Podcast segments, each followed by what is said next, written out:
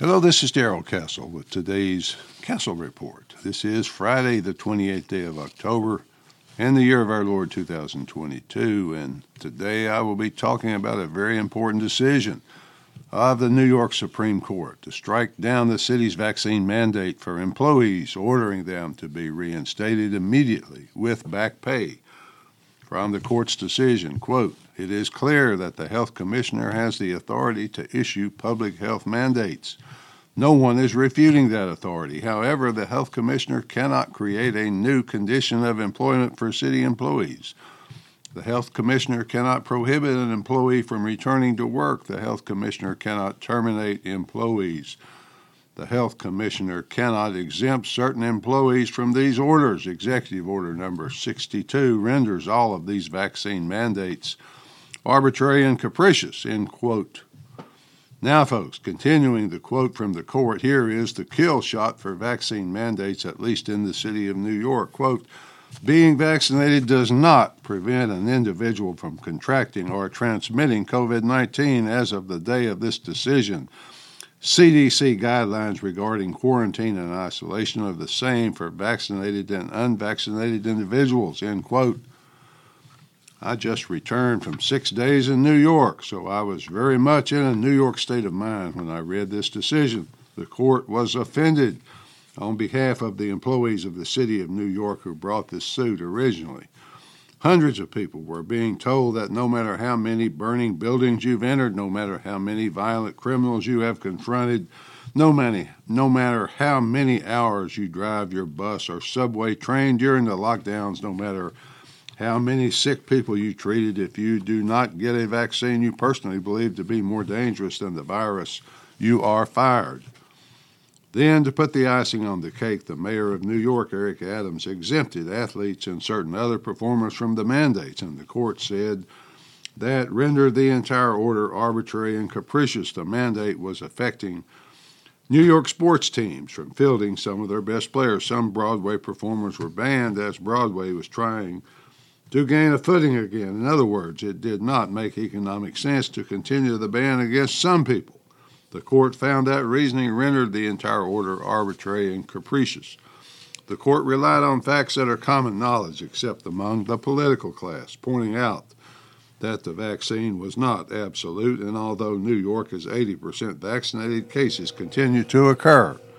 President Biden said on national television that the pandemic is over. The state of New York ended the COVID 19 state of emergency over a month ago. The court pointed out that its decision was not about how effective the vaccines were, but about how the city's first responders were treated. Quote, they worked without protective gear. They were infected with COVID 19, creating natural immunity. They worked, continued working full duty while their exemption requests were pending they were terminated and are willing to come back to work for the city that cast them aside. End quote. The court also blasted city government officials for abusing the concept of state of emergency, pointing out that such things are supposed to be temporary. The court held that the health commissioner does not have the authority to enact a permanent condition of employment during a state of emergency, to grant the commissioner such authority would violate the concept of separation of powers, the court said. The section of the court's ruling that may and should have an impact on other jurisdictions around the country was the question of why the mandate continued to be insisted on despite the contrary evidence. Was it about health and public safety? If so, the health commissioner would have issued citywide mandates for all residents, but instead we chose to penalize those who showed up for work at great risk to themselves and their families. If it was about safety and public health, unvaccinated workers would have been placed on leave the moment the order was issued, and the mandate would have applied to everyone. What then was the order about, if not health and public safety, according to the court? It was about compliance. I was glad to read the court's conclusion because it was the same as mine has been for quite some time. Why continue these mandates when it is obvious that the vaccines do not prevent the disease? In fact, why have yourself vaccinated with a substance that obviously does not prevent the disease? Rachel Walensky, the head of CDC, made a video the other day of herself getting what I believe was her fourth vaccine. Now, just a couple of days ago, she announced that she has COVID. So, what is the point of the vaccine except compliance? As the court pointed out, you will obey our orders, even if you think they're more dangerous than the virus, or you will suffer whatever consequences we decide.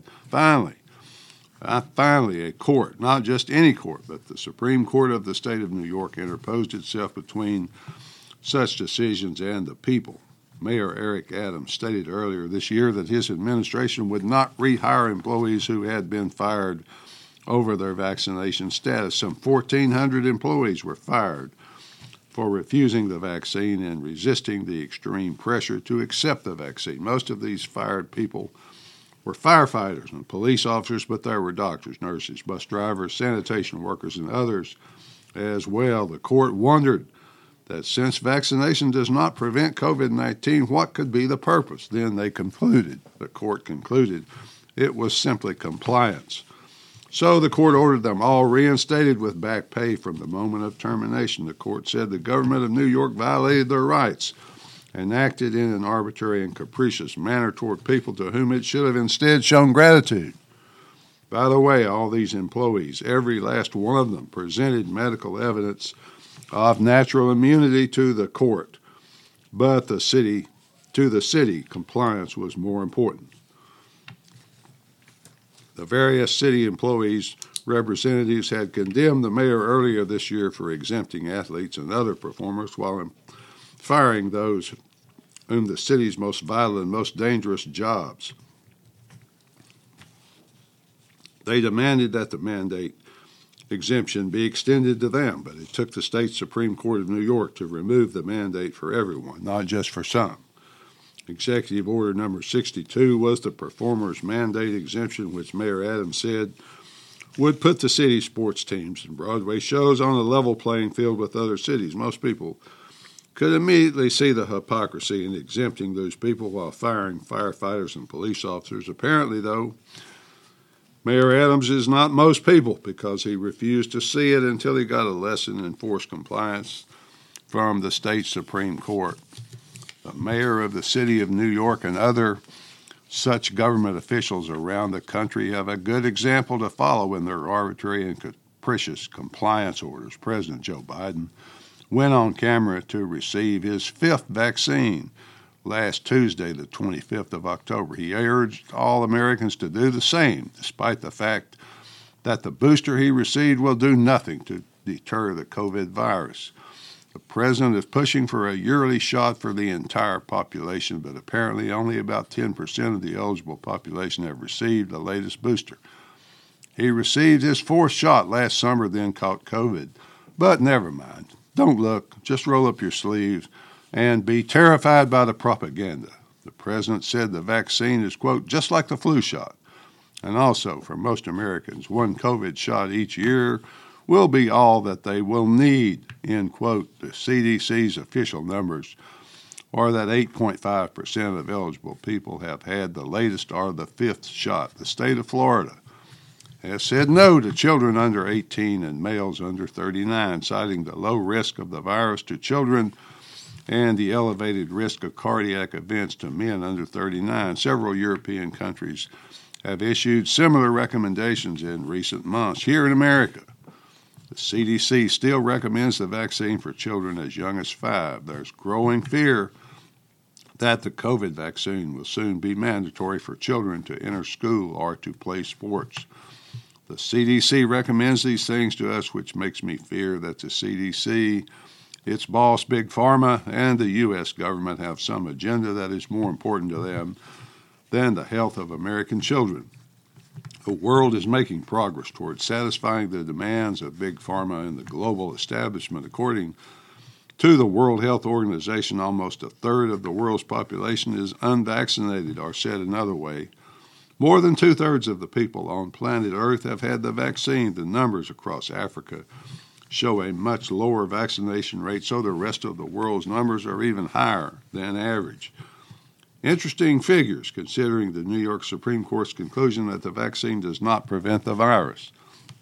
The president warned us on Tuesday to avoid ideologically driven inclinations to reject widely available vaccines during the coming cold season A reasonable person might logically conclude that he is the one driven by ideology. He asked the country to start fresh, leaving politics aside. But how can we do that in light of the insight presented to us from this court's decision? Perhaps that is why the decision has not been widely reported or publicized. The president further said, quote, This year is different from the past. This year, nearly every death is preventable. We can do so much to reduce the number of people who die from this terrible disease. We have the tools, we have the vaccines, we have the treatment. End quote. The Washington Post reported that the president's obvious frustration at having people reject free vaccines. We've done our part, he was saying. Now, why don't you do yours? Finally, folks, this is indeed frustrating. We hear from the Supreme Court of New York that the vaccines do not prevent COVID and that the mandates are or were about compliance, not about health. Frustration is the president continuing to beg, plead, intimidate the American people into having a vaccine that is obviously worse than useless. The well being of your children is in your hands, not the government's, at least for now. The issue is not party politics, it is the health and future of your children. Vaccine for prevention of disease or bio warfare weapon, that's the question you must answer for your children. At least that's the way I see it. Till next time, folks, this is Darrell Castle. Thanks for listening.